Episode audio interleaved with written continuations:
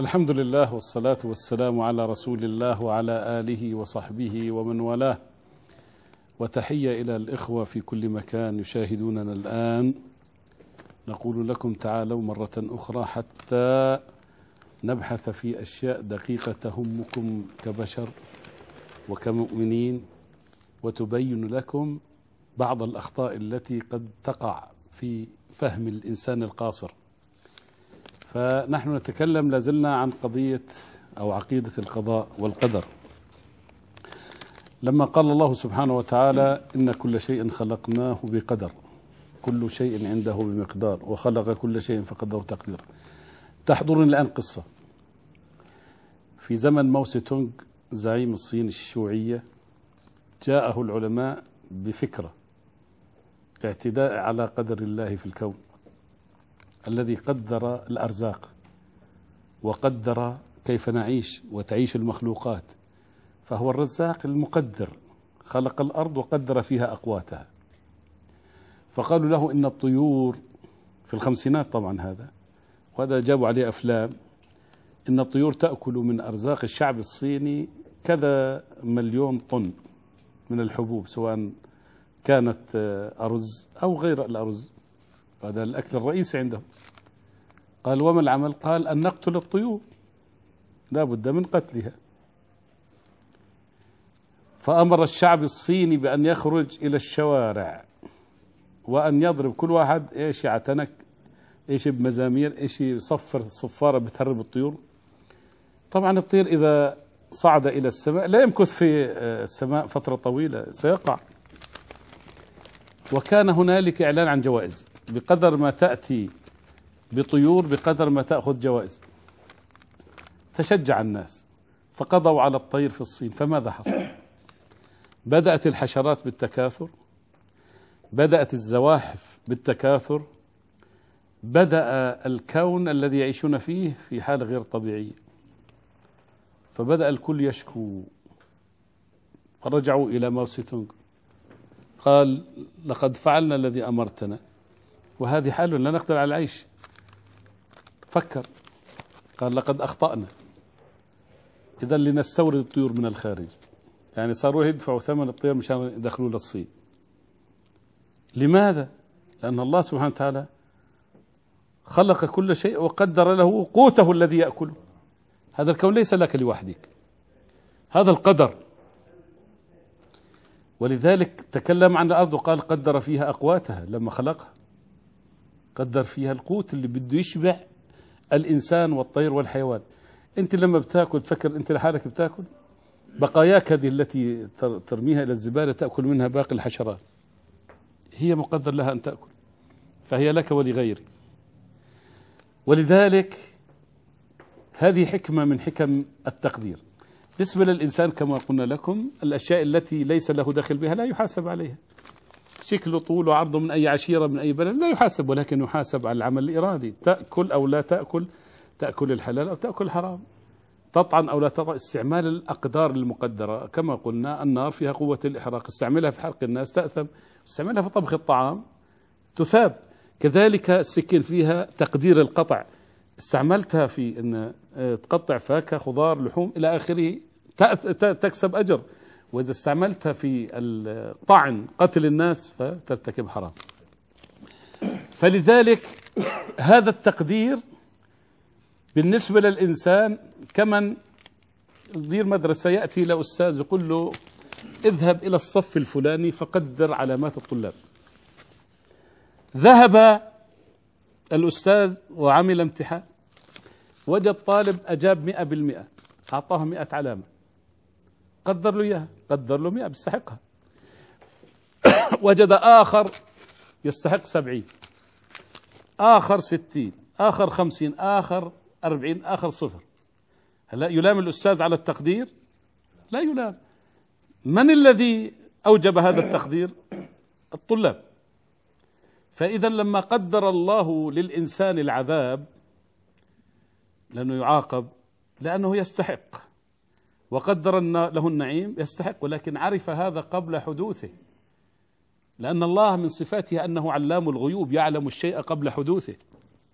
فلذلك معرفة الشيء أي علم الله السابق على الأشياء كما قلنا في الحديث أول ما خلق الله القلم فقال له اكتب ما هو كائن يكون إلى يوم القيامة ومقادير الخلائق. خمسين ألف سنة. ليه؟ لأنه علام الغيوب. فعلم الله سابق على الأشياء وليس سائق لها بالنسبة للأفعال الإرادية للإنسان. سابق يعني بيعلم قبل حدوث الشيء أنه سيحدث فسجله صار مقدر بس ما أجبر. لو قلنا أنه سائق بنقول ليش يعاقبنا بعد ما أنه قدر علينا؟ ففهم الآية كما قلنا قل لن يصيبنا إلا ما كتب الله لنا كتب لنا شيئين في شغل شكلي وطول وعرض لا يحاسبنا عليه. أما في دائرة كتب لي ما سأفعله. فكلمة لنا كتب لنا بتشمل ما عليك لا تحاسب عليه وما أنت تفعله ستحاسب عليه. فلو قال ما كتب علينا يعني أجبرنا على كل شيء اللي ولا علي. ما في. ما قال هذا. ولذلك الفهم للأحاديث مثلا. فهم خاطئ. عن عمران بن حصين رضي الله عنه قال قال الرجل يا رسول الله أعل أعلم أهل الجنة أو علم أهل الجنة من أهل النار؟ قال نعم. قال ففيما يعملون؟ قال كل ميسر لما خلق له. أخرجه مسلم. بمعنى علم إنه هذا ليش؟ لأنه علم الله أنه سيكون يعمل أعمال أهل النار بإرادته وليس إجبار. سجل من أهل النار.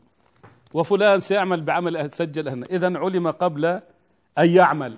لأنه صفاته أن علام الغيوب مثلا. وعن علي بن أبي طالب رضي الله عنه قال كنا في جنازة في بقيع الغرقد فأتانا رسول الله صلى الله عليه وسلم فقعد وقعدنا حوله. ومعه مخصرة يعني عصا صغيرة فنكس وجعل ينكت يعني نكس راسه حطه في الأرض وصار يعمل هيك. وجعل ينكت بمخصرته تراب. ثم قال ما منكم من أحد إلا وقد كتب مقعده من النار ومقعده من الجنة. فقالوا يا رسول الله أفلا نتكل على كتابنا؟ فقال اعملوا فكل ميسر لما خلق له. أما من كان من أهل الشقاء فيصير لعمل أهل الشقاء ثم قرأ فأما من أعطى واتقى وصدق بالحسنى فسنيسره لليسرى. خمس إلى سبع الليل. شو معنات هذا؟ أن الله علم أنك ستعمل بعمل أهل الشقاء بإرادتك بعد أعطاك الإرادة وسخر لك السبيل. وهديناه السبيل إما شاكرا وإما كفورا. يعني بينا لك وأعطيناك الطريق الذي تعرف به الصحيح من الخطأ. فعلم الله أنك لن تصير على الصحيح. كتب أنك من أهل الشغل لا سمح الله. لا أعني واحد من الذين يشاهدونني الآن. ولكن كثير من الناس تتبع طريق الشقاء. علم الله هذا ولكن لم يجبر. وعلم أن فلان سيكون من أهل السعادة لأنه سيسير على الطريق السهل. فكتب فهي مقدرة أصبحت. قدر. قدر لك ولكن ليس فيه إجبار. كقد تقدير الأستاذ للطلاب. إحنا اللي حكيناه الآن. وعن عبد الله بن مسعود رضي الله عنه قال حدثنا رسول الله صلى الله عليه وسلم وهو الصادق المصدوق. إن خلق أحدكم يجمع في بطن أمه أربعين يوما ثم يكون علقة مثل ذلك ثم يكون مضغة مثل ذلك ثم يبعث الله يبعث الله إليه ملكا بأربع كلمات بكتب بكتب رزقه وأجله وعمله وشقي أو سعيد ثم ينفخ فيه الروح. فوالذي لا إله غيره إن أحدكم لا يعمل بعمل أهل الجنة حتى ما يكون بينه وبينها إلا ذراع فيسبق عليه الكتاب فيعمل بعمل أهل النار فيدخلها. وإن أحدكم ليعمل بعمل أهل النار حتى ما يكون بينه وبينها إلا ذراع فيسبق عليه الكتاب فيعمل بعمل أهل الجنة فيدخلها. أخرجه البخاري ومسلم. شو الفهم لهذا الحديث؟ إنه الله سبحانه وتعالى أيضا علم ما ستعمل قبل أن توجد علام الغيوب. لم يجبرك على شيء ولكن كتب قال للملك اكتب من اللوح المحفوظ لاني علام الغيوب. إنه فلان شقي فلان سعيد. ها؟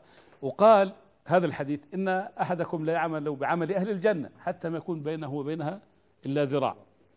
فيسبق عليه الكتاب فيعمل بعمل أهل النار فيدخلها. طيب كذلك واحد بيعمل بعمل الجنة فيعمل بعمل النار أو بالنار فيعمل بعمل أهل الجنة. كيف؟ إنه واحد تفسيرها. واحد عاش حياته ملحدا ظالما جبارا ثم في آخر أيامه تاب. هذا سبق الكتاب عليه إنه عمل بعمل الجنة فدخل الجنة بعد هذا التاريخ الطويل. أو بالعكس الآن واحد كان صالحا متقيا ملتزما ثم كفر في آخر أيامه. ذاك في الحديث اللهم اجعل خير أعمالنا خواتيمة. الخاتمة يا اخوان الدول الشعب الناس مع بعضها واحد بيأذي واحد. ومقاطعه بكلمة فجأة الصالح وكأنه ما صار الشيء. بقول لك ما آه، آه، مصالحة أو محبة اللي بعد عداوة. هكذا عند الناس. فإذا هي الرجوع عن الخطأ أو أن يكون على صواب تستبدل الصواب بالخطأ. هذا تفسير الحديث. وجاء في حديث عن ابن عمر قال قال رسول الله صلى الله عليه وسلم كل شيء بقدر حتى العجز والكيس. يعني بمعنى إنه العجز اللي عندك إذا كان الله خلاك عاجز ما بحاسبكش بس العجز اللي هم اللهم نعوذ بك من العجز والكسل إنه حول بيشتغل بدوش يشتغل بدوش كذا. عرف ربنا؟ إنك بدك كتب لكنك بدك أنت تكون عاجز بمعنى بإرادتك هنا. والكيس الفطنة والذكاء هذا مقدر لأنه ربنا حطه ما بحاسبكش عليه. فإذا كان عجز من الله يعني واحد صار عاجز مش قادر هذا ما لا يحاسب على هذا. بس اللي بتكاسل عن عمد يحاسب على هذا. وكذلك عن أبي هريرة عن النبي صلى الله عليه وسلم قال حاج آدم موسى فقال أن أنت الذي أخرجت الناس من الجنة. سيدنا موسى بيقول لسيدنا آدم أنت الذي أخرجت الناس من الجنة بذنبك وأشقيتهم. قال فقال آدم لموسى أنت الذي اصطفاك الله برسالته برسالاته وبكلامه أتلومني على أمر كتبه الله علي قبل أن يخلقني؟ أو قدره علي قبل أن يخلقني؟ قال رسول صلى الله عليه وسلم فحاج آدم موسى. أخرجه البخاري ومسلم. شو اللي صار هنا؟ إجا التقوا في الجنة. الأب الأصلي للبشرية جدنا وأبونا آدم عليه السلام مع موسى. قال له أنت اللي عملت هيك خليتنا ننزل على الأرض ونصير. قال له أنت اللي اصطفاك ربنا بكلماته وبتتكلم معي بشيء قدر. بمعنى أنا أخطأت ليش عم بتثير لي هذه الشغلة؟ أنا أبوك يعني. خلص ما تتكلمش في موضوع. أخطأت وتبت وطار ربنا علي فخلص الغي الموضوع. هذا معنى الحديث. فحجه خلص. لأنه أنت بصيرش واحد أخطأ كل شوي تقول أنت اللي عملت كذا. انت اللي سويت كذا ما بصير لك هذا الحكي. حتى لا تشجعه على فقال لك بصيرش انت نبي تحكي معي هذا خلص وقف عنده. أنا غلطت وتاب ربنا علي وانتهينا. وهذا قبل ما يخلقني عارف ربنا وعارف اللي يصير معي هكذا. اني بدي أخطئ. وتاب علي. شو لك؟ هذه. فسر أبو هريرة القدر عندما سأله أبو عثمان مولى أبي هاشم رحمه الله رحمة الله عن عليه أو رحمه الله قال آه اكتفي منه بآخر سورة الفتح. محمد رسول الله والذين معه أشداء على الكفار رحماء بينهم. تراهم ركعا سجدا فنعتهم قبل أن يخلقهم بما علم أنهم يكونون عليه إذا خلقهم. وقال تعالى فيهم ذلك مثلهم في التوراة ومثلهم في الإنجيل كزرع أخرج شطأه فآزره فاستغلظ فاستوى على سوقه. يعني بمعنى لما حكى عنهم قبل أن يأتوا علم أنهم سيكونوا هكذا فسجل وأنزل فيهم قبل أن يوجدوا هذا علم الله السابق وليس السائق. آه، جاء في الحديث المتفق عليه إن الله كتب الحسنات والسيئات ثم بين ذلك. فمن هم بحسنة فلم يعملها كتبها الله تبارك وتعالى عنده حسنة كاملة. وإن هم بها فعملها كتب الله كتبها الله عشر حسنات إلى سبعمائة ضعف إلى أضعاف كثيرة. وإن هم بسيئة فلم يعملها كتبها الله تعالى عنده حسنة كاملة. وإن هم بها ففعلها كتبها الله سيئة واحدة شوف يعني كيف العدل. الكتابة هنا ما أجبرتكش بس أنت هم هم مجرد الهم. يعني الهم شو معناته؟ بده يعمل وصار هذا أي شيء منعه أنه يقوم فيها. كتبت له حسنة كاملة. إذا بده يعمل سيئة وبعدين ما عملهاش تكتب له حسنه اللي بيعمل الحسنة تكتب عشرة إلى سبعمائة إلى ما شاء الله. شوف كيف إذا فيش ظلم. هذا تقدير كله. هلا في قضايا أخرى من القرآن الكريم. مثلا فإن الله يضل من يشاء ويهدي من يشاء. طيب. لك كيف ربنا معناته هو بضلني وأنا ماشي كويس بضلني وبياخذ واحد ثاني بيعمل. لا لا لا أعطيكم. واحد راح على مصر. قصة يا إخواني. قصة أيها المشاهدون الأحبة والمشاهدات أيها الأخوات الكريمات. واحد مثلا راح من عندنا من عمان على مصر. فجاء إلى الحارس أو الشرطي اللي على باب المطار. قال لو سمحت أنا معي عنوان بدي أصل وبعرفش مصر كويس أو القاهرة.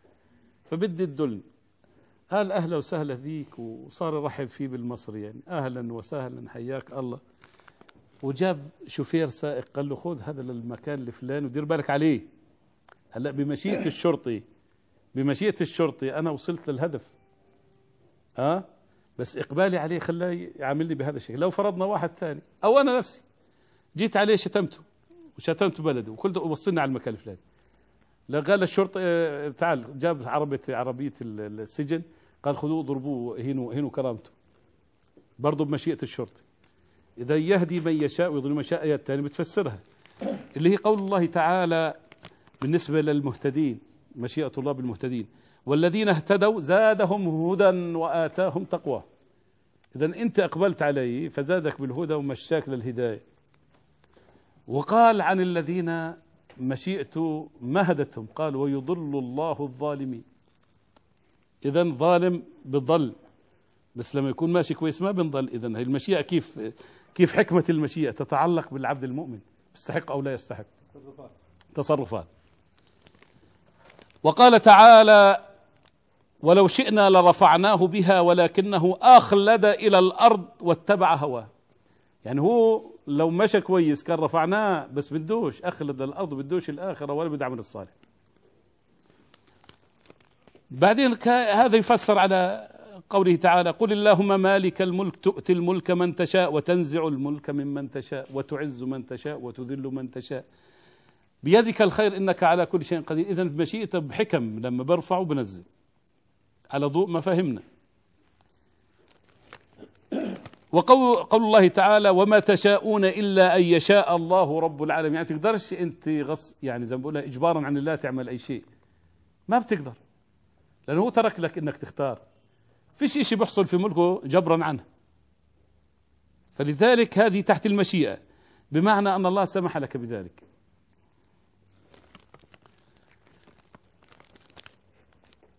كذلك قول الله تعالى إن هذه تذكرة فمن شاء اتخذ إلى ربه سبيلا. مشيئتك أنت اللي بتصير نحو الله هو بروح بمشيئته بهديك.